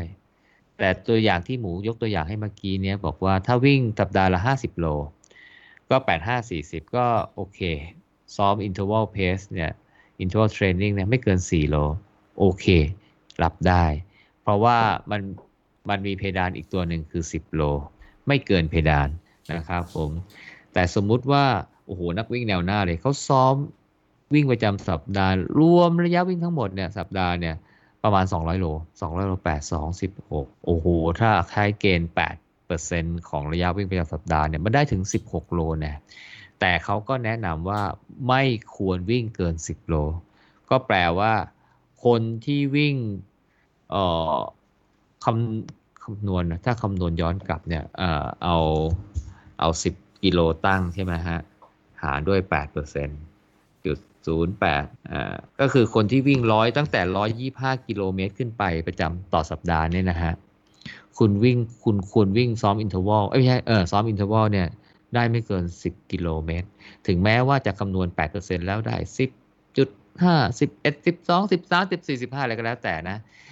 แกไม่แนะนำให้วิ่งเกิน 10 กิโลเมตรแต่ถ้าวิ่งต่ำกว่า 125 กิโลเมตรเกณฑ์ 8%ก็ใช้ได้เลย ใช้ได้เลยนะครับผมแกยกตัวอย่างว่า ไอ้ไอ้สิ่งเหล่านี้ที่บอกว่าการกำหนดเป็นเพดานไว้ให้เนี่ย เพราะว่ามันจะสอดคล้องกับความแข็งแรงของร่างกายที่พัฒนามาจากการซ้อมในแต่ละสัปดาห์ การวิ่งอะไรที่มันมากไปกว่ากว่าเปอร์เซ็นต์เนี้ยเหมือนเหมือนกับการซ้อมที่มันข้ามขีดจำกัดความแข็งแรงของร่างกายออพอมันข้ามขีดจำกัดเนี่ยมันจะส่งผลทำให้ไม่เกิดการ overtrain ก็เกิดอาการบาดเจ็บ การเกิดอาการ overtrain เนี่ยมันทำให้เรา recover หรือว่าฟื้นฟูไม่ทัน ที่จะซ้อมในโปรแกรมการวิ่งในครั้งถัดๆไป ก็แปลว่าในครั้งถัดๆไป เราก็จะไม่ได้ประโยชน์จากการซ้อมอันนั้น เท่าที่ควร เพราะร่างกายมันฟื้นฟูไม่ทัน ร่างกายมันไม่พร้อมนะฮะอันที่สองเนี่ยมันมันอาจจะทำให้เกิดการบาดเจ็บพอเกิดการบาดเจ็บก็แน่นอนนะครับ คุณก็ต้องหยุดพักละครับ พอหยุดพักล้วครับ ร่างกายก็จะหยุดพัฒนา พอร่างกายหยุดพัฒนาสมรรถภาพก็ตก ก็แปลว่าอะไร แปลว่าไอ้ที่ซ้อมมาเนี่ยนะฮะศูนย์เปล่า เพราะพอเรารอให้ร่างกายมันหายเจ็บแล้ววิ่งได้ สมรรถภาพมันก็ตกไปต่ำกว่าเดิมเยอะ คุณก็ต้องมาซ้อมใหม่ ซ้อมใหม่ เพราะฉะนั้นเนี่ยหัวใจสำคัญก็คือว่าเราซ้อมหนักมากที่สุดเท่าที่ยังทำให้เรายังสามารถซ้อมในโปรแกรมถัดๆไปได้ก็คือการไม่เกิดการ overtrain แล้วเรายังซ้อมได้ต่อเนื่องไม่มีช่วงเวลาเบรกที่เราให้ต้องไปพักจากการบาดเจ็บนะก็คือป้องกันไม่ให้เกิดการบาดเจ็บ เพราะฉะนั้นเนี่ยก็เลยเน้นเหมือนกันว่า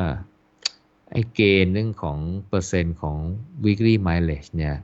ก็อยากจะให้ทุกคนเนี่ยนะนำไปนำไปคำนึงถึงในการกำหนดเป็นโปรแกรมการซ้อม interval training ของแต่ละคนด้วยนะครับผมเเพราะว่าบางครั้งเนี่ยสมมุติว่ามีนักวิ่ง 2 คนนะครับเขาคำนวณ v dot value แล้วได้ pace i pace เท่ากันเลยนะได้ i pace เท่ากันเลยเออแต่คนหนึ่งเนี่ยเขาเขาซ้อมวิ่งสัปดาห์ละ 32 กิโลเมตร อาจจะเป็นนักวิ่งระยะสั้นอะไรไม่รู้กันอะเออแต่อีกคนนึงเนี่ย เขาซ้อมวิ่งสัปดาห์ละ120เออ คือถ้าเขาซ้อมวิ่งสัปดาห์ละ120เนี่ย ถ้าเขาก็มีเพดานอยู่ที่12 8 9 9.6กิโลเมตรใช่ไหมในขณะที่ไอ้คนที่ซ้อมแค่สัปดาห์ละ2 2กิโลไอ้32กิโลเนี่ยสามสามสิบสองกิโลเมตรเนี่ยเขามีเพดานอยู่ที่ว่าไม่ควรเกินสองจุด ห้าหกกิโลเมตร ใช่ไหมสามสิบสองคูณจุดศูนย์แปดสองจุดห้าหกกิโลเมตร เพราะฉะนั้นเนี่ย ถ้าไอ้สองคนเนี้ย มาซ้อม interval training พร้อมกัน เขาเขาสามารถวิ่งด้วย i pace เท่ากันได้ แต่เขาวิ่งจำนวนระยะทางเนี่ยไม่หรือจำนวนเซตเนี่ย เท่ากันไม่ได้ เท่ากันไม่ได้ ไอ้คนแรก ไอ้คนที่วิ่งได้สัปดาห์ละ32กิโลเมตรเนี่ยต้องหยุดก่อน ต้องหยุดก่อน ปล่อยให้คนที่วิ่งสัปดาห์ละ120เมตร120กิโลเมตรเนี่ยวิ่งต่อไปเพราะว่าถ้าไอ้คนที่วิ่งได้สัปดาห์ละ32กิโลเมตรเนี่ยยังวิ่งต่อไปพร้อม ๆ กับไอ้คนที่วิ่งได้สัปดาห์ละ120กิโลเมตรเนี่ย การ overtrain การเกิดอาการ overtrain หรือเกิดการบาดเจ็บเนี่ยก็จะเกิดกับไอ้คนที่วิ่งสัปดาห์ละ 32 กิโลเมตรแน่นอนนะเพราะความแข็งแกร่งของร่างกายไม่เท่ากัน ไม่เท่ากัน อันนี้แหละ อันนี้คือสิ่งที่ลุงแจ็คแกเน้นย้ำนะเอ่อแกเน้นย้ำว่าไอ้แปดเปอร์เซ็นเกณฑ์แปดเปอร์เซ็นเนี่ยคือช่วงที่เป็นการวิ่งเร็วนะ เอ่อถึงแม้ว่าไอ้คนที่มันวิ่งได้สัปดาห์ละ32เนี่ยแล้วมีเพดานอยู่ 2.56 กิโลเมตรเนี่ยเอาเข้าจริงเนี่ยนะเวลาไปซ้อม interval training เนี่ยนะครับ ก็ใช้เวลานะครับผม เพราะว่ามันต้องมีการ warm up ด้วย แล้วมันก็ต้องเสียเวลาในช่วงของ recovery time ด้วยนะฮะการพักระหว่างเซตด้วย แล้วมันก็ต้องมีการ cool down ด้วย เออเพราะว่าการใช้สรรพกำลังในการซ้อมเนี่ย interval training มันหนักมากนะฮะ คุณต้อง warm นะครับ warm ให้ร่างกายมันพร้อมนะฮะ การ warm เนี่ยไม่สามารถข้ามได้ ไม่สามารถข้ามได้ แล้วการคูลดาวน์เนี่ยก็น่าจะเป็นสิ่งสำคัญด้วย เพราะว่าร่างกายใช้งานหนักนะฮะ การที่จะปรับสภาพร่างกายให้มันลงมาเนี่ยก็จะเป็นส่วนสำคัญด้วย อันนี้ก็ยังไม่พูดถึงเรื่องของการยืดเหยียดกล้ามเนื้อ เพื่อช่วยให้ร่างกายมันฟื้นฟูได้เร็วขึ้นจากการซ้อมหนักนะครับ เออ อันนี้ก็จะเป็นสิ่งสำคัญ แต่แกบอกว่ามันก็ใช้เวลานานเหมือนกันนะ เออ อย่าคิดว่าวิ่งสั้นๆ แล้วก็เออ มันน้อยไปนะฮะ ให้ respect เกณฑ์เพดานด้วย ให้ respect เกณฑ์เพดานด้วยนะครับผมอะแกปิดท้ายด้วยโปรแกรม ตัวอย่างนะครับผมเขาบอกว่าจริง ๆ แล้วเนี่ยการซ้อม intro training นะฮะถ้ายึดตามหลักเกณฑ์ของแกนะครับ มันสามารถที่จะมีการออกแบบโปรแกรมได้หลายรูปแบบ อย่างแรกทำให้เราไม่เบื่อด้วยนะอย่างที่สองเนี่ยมันก็อาจจะทำให้เรามีกำลังใจในการที่จะซ้อมนะในโปรแกรมที่มันหนัก ๆ ได้ตลอดรอดฟัง ตัวอย่างเช่นนะครับผม แกบอกว่าอะมีนักกีฬาวิ่งนักวิ่งคนหนึ่งนะครับผมมีระยะวิ่งประจำสัปดาห์อ่า80 กิโลเมตรอ่าเพราะฉะนั้นเนี่ยถ้าใช้เพดานการวิ่ง 8%นะก็สามารถวิ่งได้ 6.4 กิโลเมตรอ่าได้สมมุติว่านักวิ่งคนนี้เนี่ยคำนวณ i-pace นะคำนวณจาก v.app นะ v.value นะฮะได้ pace ซ้อม interval training นะหรือ i-pace เนี่ย3นาที 45 วินาทีต่อกิโลเมตร pace 345นะเพราะฉะนั้นเนี่ยถ้าจะถ้าถ้าคนนี้โอ้โหมุ่งมั่นมากเลย วิ่งเต็มที่ชนเพดานเลย 6.4 กิโลเมตรเราวิ่งด้วย3เพส345 เนี่ยนะครับผมเขาจะใช้เวลาทั้งหมด 24 นาทีนะในการหอบแฮกๆขณะวิ่งเหนื่อยนะครับผมเออเพราะฉะนั้นเราได้ตัวเลขแล้วเออเวลาวิ่งเร็ว 24 นาทีนะครับผมอ่า โปรแกรมแรกที่สามารถออกแบบได้ ก็ให้วิ่ง 6 เซต เซตละ 4 นาที ง่ายเลยใช่ไหมฮะ6เซต เซตละ4นาทีก็ 4 6 24 6 4 24 ก็ 24 นาที 24 นาทีพอดีเลย 24 นาทีก็เป็นระยะทาง 6.4 กิโลเมตร อะ ก็เป็นชนเพดานพอดี โปรแกรมนี้วิ่งได้นะครับผม เพราะฉะนั้นให้วิ่ง 6 เซต เซตละ 4 นาที ระหว่างเซต เป็น active recovery หรือเป็น easy easy run เนี่ย2นาทีอ่าใช้ใช้ใช้อะไรนะ ใช้ไกด์ไลน์ออ t ติมัมที่แกแนะนำก็คือพักครึ่งหนึ่งของระยะเวลาที่วิ่งได้ถ้าวิ่ง 4 นาทีก็พัก 2 นาทีอ่าเพราะฉะนั้นก็ได้แล้วได้ 6 วิ่ง 6 เซต เซตละ 4 นาที ระหว่างเซตจ็อกกิ้งไป 2 นาทีนะครับผม เพราะฉะนั้นเบ็ดเสร็จก็วิ่งได้ทั้งหมดวิ่งเร็วนะ เฉพาะวิ่งเร็วนะ6 4 24 24 นาทีนะฮะ บวกกับช่วง recovery time นะฮะ พักจ็อกกิ้งนะฮะ2นาที 6 เซตก็ 6 2 12 เพราะฉะนั้นเซสชั่น interval training อันนี้ก็ใช้เวลาไปทั้งหมด 24 บวก 12 ก็เท่ากับ 36 นาที ไม่นานนะ แป๊บเดียวนะ แต่36นาทีนี้ก็เป็น 36 นาทีแห่งความทุกข์ทรมานมากๆนะครับเออหรืออาจจะออกแบบอย่างนี้ได้อ่าโจทย์เดียวกันมีระยะวิ่งประจำสัปดาห์ 80 กิโลเมตร เพราะฉะนั้นวิ่งได้ไม่เกิน 6.4 กิโลเมตรอ่าสามารถออกแบบได้ดังนี้ ให้วิ่ง 6 เซตอ่าแต่เซตละ 2 นาทีนะ ระหว่างเซตพักได้ 1 นาทีนะหรือจ็อกกิ้งอะไรไป 1 นาทีนะฮะ แล้วตามด้วย โอ้โห interval 8เซต เซตละ 1 นาที แล้วก็พักแต่ละเซตอ่า30วินาทีนะครับ แล้วตามด้วยวิ่ง 8 เซต เซตละ 30 วินาทีนะครับ แล้วพักระหว่างเซต 15 วินาทีนะฮะโอ้โห วิ่งแบบเป็นชุดๆเนี่ยนะฮะสามรูปแบบนะครับผมรูปแบบแรก 6 เซตเซตละ 2 นาที พัก 1 นาที รูปแบบที่2 8 เซตเซตละ 1 นาที พักครึ่งนาทีนะฮะหรือ 30 วินาที แล้วรูปแบบที่ 3 8 เซตเซตละ 30 วินาทีอะแล้ว ตามด้วยการพัก 15 วินาที ทั้งหมดหลงจ้งแล้วนะครับ ก็จะได้ชุดแรกนะฮะรูปแบบแรก6คูณ2 12 นาที รูปแบบที่ 2 8คูณ1 8 นาที รูปแบบที่ 3 8คูณ30 วินาทีนะฮะ รวมแล้วได้ 24 นาที เท่ากับแบบโปรแกรมแรกเลย เพราะฉะนั้นร่างกายก็จะสัมผัสความรู้สึก ที่ระดับ v o 2 max พอสมควรแต่จะไม่ครบ 24 วินาทีนะฮะ เพราะว่ามันมีช่วงไต่ระดับจำได้ไหมฮะ แต่จะได้เท่ากับโปรแกรมแรกหรือเปล่าเนี่ย เออพอดีลุงแจ็คแกไม่ยกตัวอย่างให้ผมดูนะฮะ แต่แน่นอนได้ร่างกายได้สัมผัสความรู้สึกที่ร่างกายทำงานที่ระดับ v o 2 max แน่นอนนะครับผม โปรแกรมนี้ใช้เวลาวิ่งช่วงเวลาช่วงเร็วเนี่ย 24 นาที แล้วช่วงเวลาพักล่ะ ก็ 6นาทีคูณ1นะพอพักหนึ่งนาทีใช่ไหมบวกด้วยแปดเซตนะฮะไอ้พี่พูดผิดหกเซตคูณหนึ่งนาที บวกด้วยแปดเซตคูณเอ่อพัก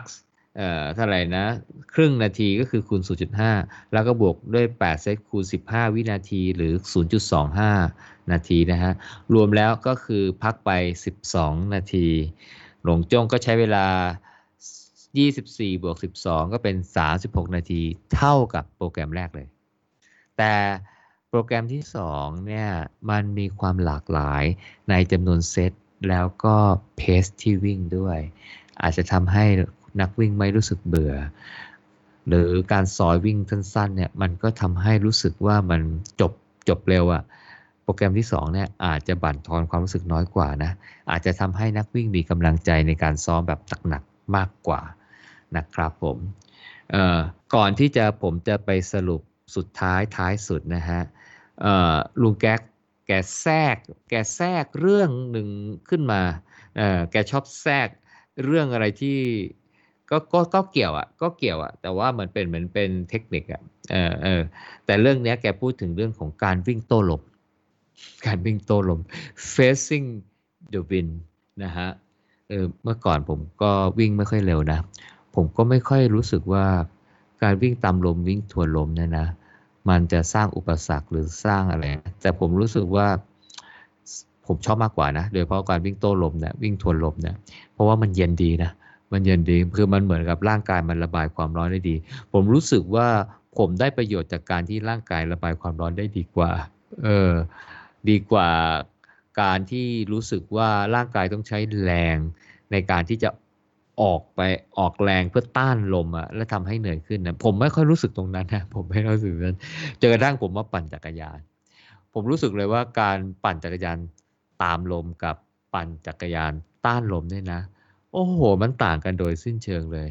เออตอนตอนผมผมจักรยานตอนเนี้ย ผมเลยเข้าใจความรู้สึกของนักวิ่งแนวหน้าที่วิ่งเร็วมาก ที่วิ่งเร็วมาก ก็คงจะรู้สึกว่า การวิ่งต้านลมหรือวิ่งทวนลมเนี่ยนะมันทำให้เขาใช้สัพพะกำลังเนี่ยสูงมากขึ้น สูงมากขึ้น ก็คือส่งผลทำให้ร่างกายเนี่ยเหนื่อยเนาะเหนื่อยมากขึ้น หรือละเขาจะต้องวิ่งด้วยเพสที่ตกลง ตกลงไปกว่าเดิม เพราะฉะนั้นเนี่ยเวลาเราเห็นเขาแข่งวิ่งนะรายการระดับโลกหรือระดับแนวหน้าเนี่ยมันเลยมีการดราฟกันนะคือการวิ่งข้างหลังอะ ใช่ไหมเหมือนขี่จักรยานมีการดราฟกันใช่ไหมฮะเพราะฉะนั้นเนี่ยการวิ่งพอวิ่งเป็นกลุ่มแล้วมีการดราฟกันเนี่ยมันก็จะเกิดการได้เปรียบเสียเปรียบกันเกิดขึ้นเหมือนกัน เพราะว่าไอ้คนข้างหน้ามันก็รับลมกันไปเต็มที่ไอ้คนข้างหลังมันก็ได้รับการบังลมอะไรอย่างเงี้ยนะครับผม ซึ่งลุงแจ๊กแกก็มาพูดถึงในในเรื่องนี้ด้วยเออในเรื่องนี้ด้วยเออแต่แต่แต่แกก็ก็ไม่ได้เน้นย้ำนะว่าว่าการวิ่ง คือแกก็บอกเหมือนกันแหละว่าการวิ่งต้านลมเนี่ยก็อาจจะทำให้มันมี intensity สูงขึ้นแหละ เพราะฉะนั้นเนี่ยก็พูดคร่าวๆว่าถ้ามันจะต้องใช้ effort มากเนี่ยเราก็คงอาจจะไม่สามารถวิ่งที่ i pace ได้อาจจะต้องช้าลงหน่อยอ่าเพื่อจะคง intensity ไว้อะไม่งั้นเดี๋ยวเออร่างกายมันมันมันมันมันมันหนักเกินไปไงเดี๋ยวมันจะวิ่งได้ไม่ครบเซตนะไม่ครบเซตเออ แต่แกก็พูดถึงว่าไอ้การวิ่งตัวทวนลมกับวิ่งตามลมเนี่ยนะฮะมันมีมันมีผลประโยชน์อย่างหนึ่งเหมือนกันคือเรื่องของการระบายความร้อน เรื่องของระบายความร้อน แต่แต่แกพูดในบริบทของของประเทศต่างประเทศนะอาจจะเป็นของอเมริกาบ้างคือมันอาจจะมีความแตกต่างเรื่องของอากาศเยอะเช่นอากาศหนาวอะไรเงี้ยเออเพราะฉะนั้นเนี่ยก็บอกว่าถ้า จะต้องซ้อมในอากาศหนาวนะฮะการซ้อม interval เนี่ยแนะนำให้วิ่งช่วงที่วิ่งเร็วเนี่ยวิ่งต้านลม วิ่งต้านลม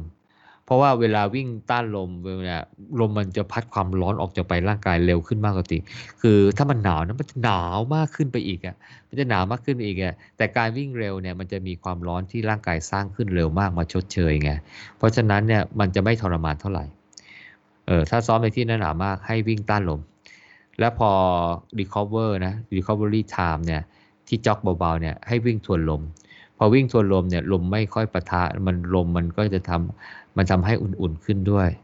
เออเราก็จะไม่ทรมานจากการที่เราวิ่งช้าลงร่างกายผลิตความร้อนน้อยลง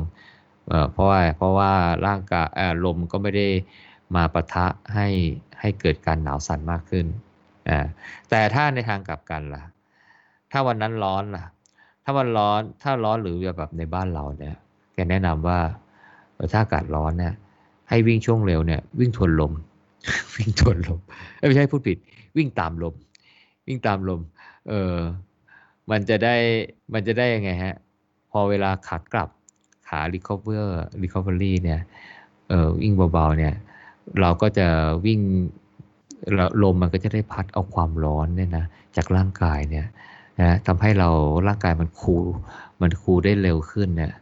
เออมันก็จะได้ประโยชน์จากการที่ลมพัดเอาความร้อนไป ออกไปร่างกายให้เร็วกว่าเออเพราะฉะนั้นก็มี2สูตร ถ้าหนาวจัดให้วิ่งสวนลม ให้วิ่งทวนลมในช่วงวิ่งเร็ว ถ้าร้อนหรืออุ่นเนี่ยให้วิ่งตามลมในช่วงวิ่งเร็วอ่านี่คือแนวคิดของแก แต่ว่าเวลาวิ่งทวนลมวิ่งตามลมเนี่ยก็ต้องปรับเพสนะเออคือถ้า คือถ้าวิ่งทวนลมมาก ๆ ก็ต้องปรับ pace ให้ช้าลงกว่า I pace นิดนึง แต่ถ้าวิ่งทวนลมแล้วมีแรงส่งท้ายนะฮะ ก็ต้องวิ่งให้เร็วกว่า I pace นิดนึงนะครับผม ไม่งั้นเดี๋ยว intensity มันไม่ได้อะมีมันมีลมช่วยไง เราจะเหนื่อยน้อยลงร่างกายจะไปสัมผัสความรู้สึก VO2 max อันนั้นน้อยลงนะครับผม ก็อันนี้ก็เป็นบทที่แกแทรกเข้ามานะฮะ เรื่องของวิ่งตามลมวิ่งทวนลมอะไรเงี้ยนะครับผม เออสุดท้ายท้ายสุดนะครับผม แกมา wrap up นะมาสรุปอีกทีหนึ่งนะฮะ ในเรื่องของการออกแบบโปรแกรม interval training นะครับผมนะครับ ให้เราเอาเกณฑ์เหล่านี้เอาไปสร้างโปรแกรมการซ้อม interval ของแกนะครับ อันแรกในแต่ละเซตเนี่ยจะต้องวิ่งที่ i pace นะครับ i pace ระหว่าง 30 วินาที คือไม่น้อยไปกว่า 30 วินาทีนะ แล้วก็ไม่ควรเกิน 5 นาที คือถ้าน้อยกว่า 30 วินาที เดี๋ยวมันจะวิ่งวิ่งหยุดหยุดอะเออมันจะเร็วไปเออถ้ามากกว่า 5 นาทีเนี้ยมันจะเหนื่อยมากเกินไป มันจะบั่นทอนจิตใจ แล้วมันอาจจะไปทำให้ร่างกายสะสมแลคเตสแอกดแลคติกอะมากเกินไป แล้วก็จะมีผลทำให้วิ่งได้ไม่ครบเซตหรือเซตท้ายวิ่งช้าลงอะไรเงี้ย เออเพราะฉะนั้นวิ่งระหว่างออกแบบโปรแกรม 30 วินาทีถึง 5 นาที แต่ เวลาอุดมคติของแกระหว่าง 3 นาทีถึง 5 นาทีนะครับผมต้องวิ่ง i pace เท่านั้นนะครับ ห้ามวิ่งเร็วกว่า i pace ด้วยเหตุผล 2 อย่างคือ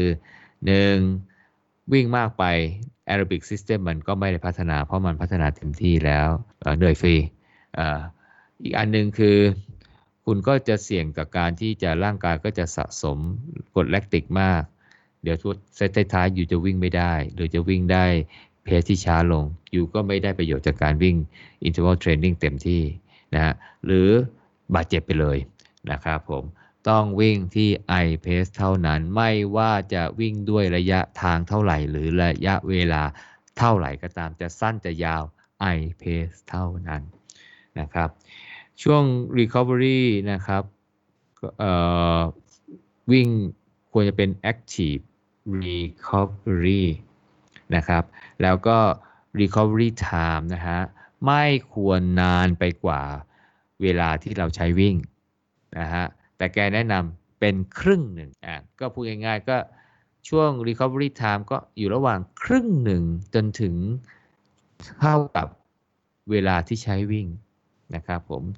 จะมากจะน้อยก็ปรับได้ แต่ก็ต้องให้ได้จำนวน เซตวิ่งได้ตาม i pace ที่กำหนดครบถ้วนนะครับผมระยะทางการวิ่ง i pace นะครับในช่วงเวลาวิ่งเร็วเนี่ยไม่ควรเกิน 8%ของระยะทางสะสมประจำสัปดาห์ หรือระยะเวลาสะสมประจำสัปดาห์นะครับทั้งนี้ทั้งนั้นต้องไม่เกิน 10 กิโลเมตรด้วย หรือไม่เกิน 30 นาทีถ้าใช้เวลาเป็นตัว กำหนดในการทำโปรแกรม interval นะฮะ ก็คือไม่เกิน 10 กิโลเมตร และไม่เกิน 30 หรือไม่เกิน 30 นาที ไม่ไม่อย่างนั้นแล้วเนี่ยมันอาจจะทำให้เกิดการ overtrain นะหรือเกิดอาการบาดเจ็บได้นะครับผมฟังจากสรุปมาแล้วเนี่ย จริงๆ หัวใจของการซ้อม interval เนี่ยนะ จะอยู่ที่การ อยู่ที่ pace และอยู่ช่วงของ recovery time นะครับผมการ vary ตัวระยะทางที่วิ่งเร็ว จะให้สั้นหรือจะยาวเนี่ยนะเนื่องจากเรามีลุงแกกำชับหนักหนาเลยว่า ห้ามเพิ่ม i pace ห้ามเพิ่ม i pace ให้วิ่งที่ i pace อย่างเดียว เพราะฉะนั้นเนี่ยแต่นักวิ่งเนี่ยอยากจะเพิ่มความเข้มข้น เพราะสมมุติว่าถ้าซ้อมไปสัก 2 สัปดาห์ 3 สัปดาห์แล้วรู้สึกว่าวิ่งด้วยโปรแกรมเดิมเนี่ยมันสบายขึ้น มันสบายขึ้น มันเลยมีแรงจูงใจอยากจะเพิ่มให้เร็วกว่า iPace แต่แกบอกย้ำนักย้ำหนา คุณจะเพิ่ม iPace ได้คุณต้องไปแข่งมาใหม่ หรือต้องรอให้พ้น 4 สัปดาห์ไปก่อน แล้วเพิ่มได้1 1 1ขั้น แต่ถ้ายังไม่เข้าเกณฑ์อย่างใดอย่างหนึ่งเนี่ยแล้วรู้สึกว่ามันเริ่มสบายขึ้นในโปรแกรมเดิมแล้ว แกให้ทำอย่างนี้หนึ่ง ให้เพิ่มระยะเวลาวิ่งไกล ให้มันไกลขึ้น ให้ให้เพิ่มระยะวิ่งเร็ว ให้มันไกลขึ้น สมมติว่าจากโปรแกรมเดิมเคยวิ่ง 400 เมตรด้วย iPace เอ่อก็คุณก็เพิ่มเป็น 600 เมตร แต่ให้คง recovery time เนี่ยเท่าเดิมนะเอ่อให้วิ่ง iPace แต่เพิ่มระยะ แต่ให้คง recovery time เท่าเดิม เพราะฉะนั้นเมื่อวิ่งไกลขึ้นเหนื่อยมากขึ้นแต่ recovery time เท่าเดิม มันก็คือการเพิ่ม เออเขาเรียกว่าอะไรความเข้มข้นของละให้ให้ให้ร่างกายรับความรู้สึกมากขึ้นอยู่แล้ว หรือทำอีกอย่างหนึ่งคือ คุณอยากจะคง 400 เมตรไว้นะอ่าแล้วก็ iPad ในคงแน่นอน ให้ไปลด recovery time ลง ให้พักน้อยลง พอพักน้อยลงเอาวิ่งมาเหนื่อยแล้วพักจากเดิมเคยพักสมมติเคยพักครึ่งนาที เหลือสัก 20 วินาทีอย่างเงี้ยนะฮะหรือ 15 วินาทีเนี่ย พอมันหายเหนื่อย พอพักเหนื่อยน้อยลงปุ๊บเนี่ยมันก็มีความเหนื่อยคงค้างเยอะอยู่ เพราะฉะนั้นมันก็พอไปวิ่งด้วยระยะทางเท่าเดิมเพสเดิมเนี่ยมันก็จะเหนื่อยมากขึ้น ความรู้สึกสาหัสมันก็จะเพิ่มมากขึ้น ตามความปรารถนาล้วเพราะฉะนั้นถ้ายังไม่เข้าเกณฑ์อย่างที่บอกไม่มีผลการวิ่งมาใหม่ หรือไม่พ้น 4 สัปดาห์ขึ้นไปนะครับ ก็ให้ไปเพิ่มระยะทางซา หรือไม่ไปลด recovery time ลงอย่างใดอย่างหนึ่งนะ ถ้าเพิ่มระยะทางก็คง recovery time เออถ้าคงระยะทางก็ไปลด recovery time ลงนะครับ แล้วคุณก็จะได้ความสัมผัสความรู้สึกไส้แตกเหมือนเดิมนะครับผม ก็โดยสรุปแล้ว interval training นะฮะ มีวิธีคิดตามแนวคิดของแจ็คแดเนียลนะครับ ตามนี้ คิดว่าน่าจะเอาไปเป็นแนวทาง ในการกำหนดโปรแกรมการซ้อม interval training เพื่อพัฒนา VO2 max หรือ V.O2 max ของลุงแจ็คแกได้นะครับผม ก็ประมาณนี้ครับ หมูมีอะไรเพิ่มเติมหรืออยากจะสอบถามเลยไหม ก็ถ้าคำนวณเพสได้แล้วครับ ถ้าใช้การมินมันก็จะมีตัวช่วยก็คือสามารถตั้งนาฬิกาให้ช่วยเตือน ก็คืออ๋ออ่าเราเคยใช้ไหมเข้าไปเคยที่เคยเคย training อ่าแล้วก็ create create อ่า training แล้วเลือกเป็น interval ครับครับเขาจะมีให้เลือกว่าช่วง interval จะให้เลือกเป็นเวลาหรือเป็นระยะทางอืมอืม แต่มันรู้สึกแต่รู้สึกมัน control pace ไม่ได้มั้งอ่า control ไม่ได้ control เพราะฉะนั้นถ้ control เนี่ย pace นี่ต้องอัพต้องใช้อีกอีกฟังก์ชันหนึ่งอะก็คือ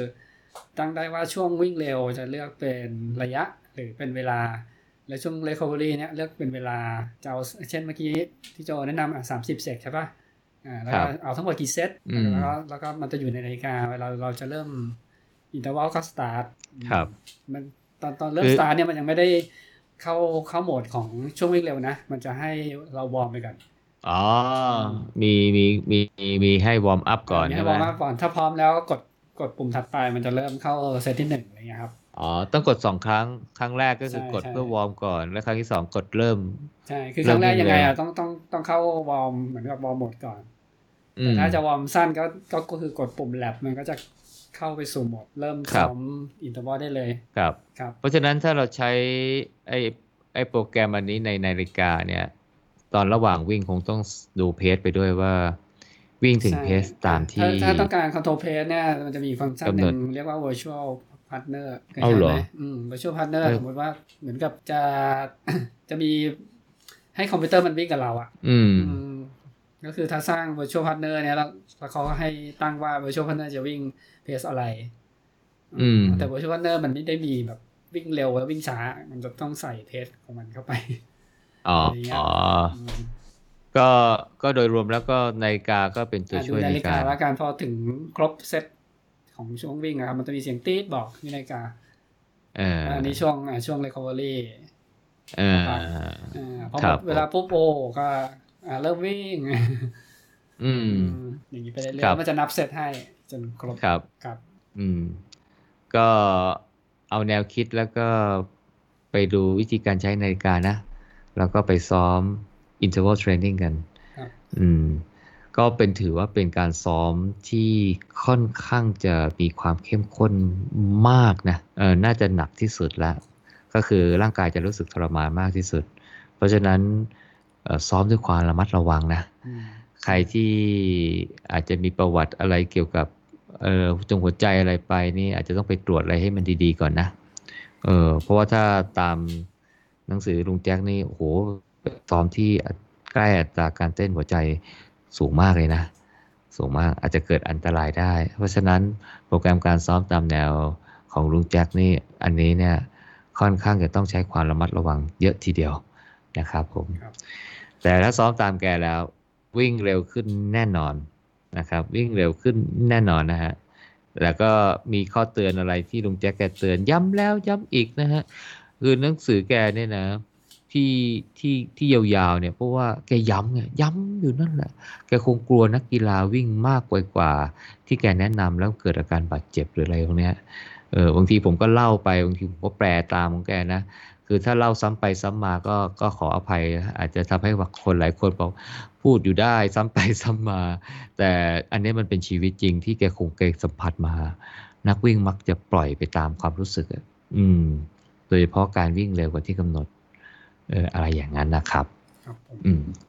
ก็ EP นี้ก็คงประมาณนี้ครับอผย่ามลืมว่าทางช่องทางรับฟังของ City Tail Talk Podcast นะครับ ก็เข้าไปที่เว็บ city citytailtalk podbean com นะครับครับเป็นช่องทาง Podbean ที่เราโฮสต์ไว้นะครับ หรือว่าใช้แอปพลิเคชันที่คุณฟังพอดแคสต์ประจำแล้วก็ค้นหา City Tail Talk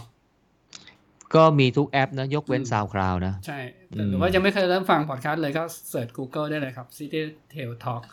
Podcast อ่าอ่ามันก็จะมีครับผมเว็บขึ้นมาคครัรับบก็จะมีช่องทาง YouTube ด้วยนะครับ YouTube เขาก็จะเอาไฟล์เสียงเนี้ยไปทำเป็นวิดีโอสำหรับคนที่สะดวกฟังทาง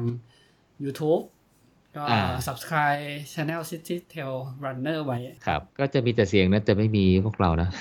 ใช่ มีแต่เสียง ยกเว้นว่าจะเป็นไลฟ์สดนะอ่าเออถ้าเป็นตอนที่มีเราทำไลฟ์กันเนี่ยก็จะมีวิดีโอด้วยอ่านะครับ หรือว่าช่วงถ้าจะเป็นช่วงอีเวนต์ของ City Tail เนี่ย ก็บางทีผมก็จะเอาวิดีโอมาใส่ ครับผมครับก็เหลือการวิ่งครั้งสุดอ่าการวิ่งประเภทสุดท้ายนะ repetition training อันนี้ก็ก็ไส้แตกเหมือนกันแต่ว่าไม่ไม่สาหัสเท่ากับ interval training อ๋อ level ถึงแม้ห้ว่าจะถึงแม้ว่าจะวิ่งเร็วกว่า ครับเลเวลห้าเนาะเออเกือบเกือบจบแล้วเกือบจบแล้วอ่าเลเวลครับห้านะครับผมอ่ามีครับเรื่องสุดท้ายจะอัปเดตนิดนึงครับในเรามีเว็บไซต์ด้วยนะโจเว็บไซต์ที่อ๋อก็คือบล็อก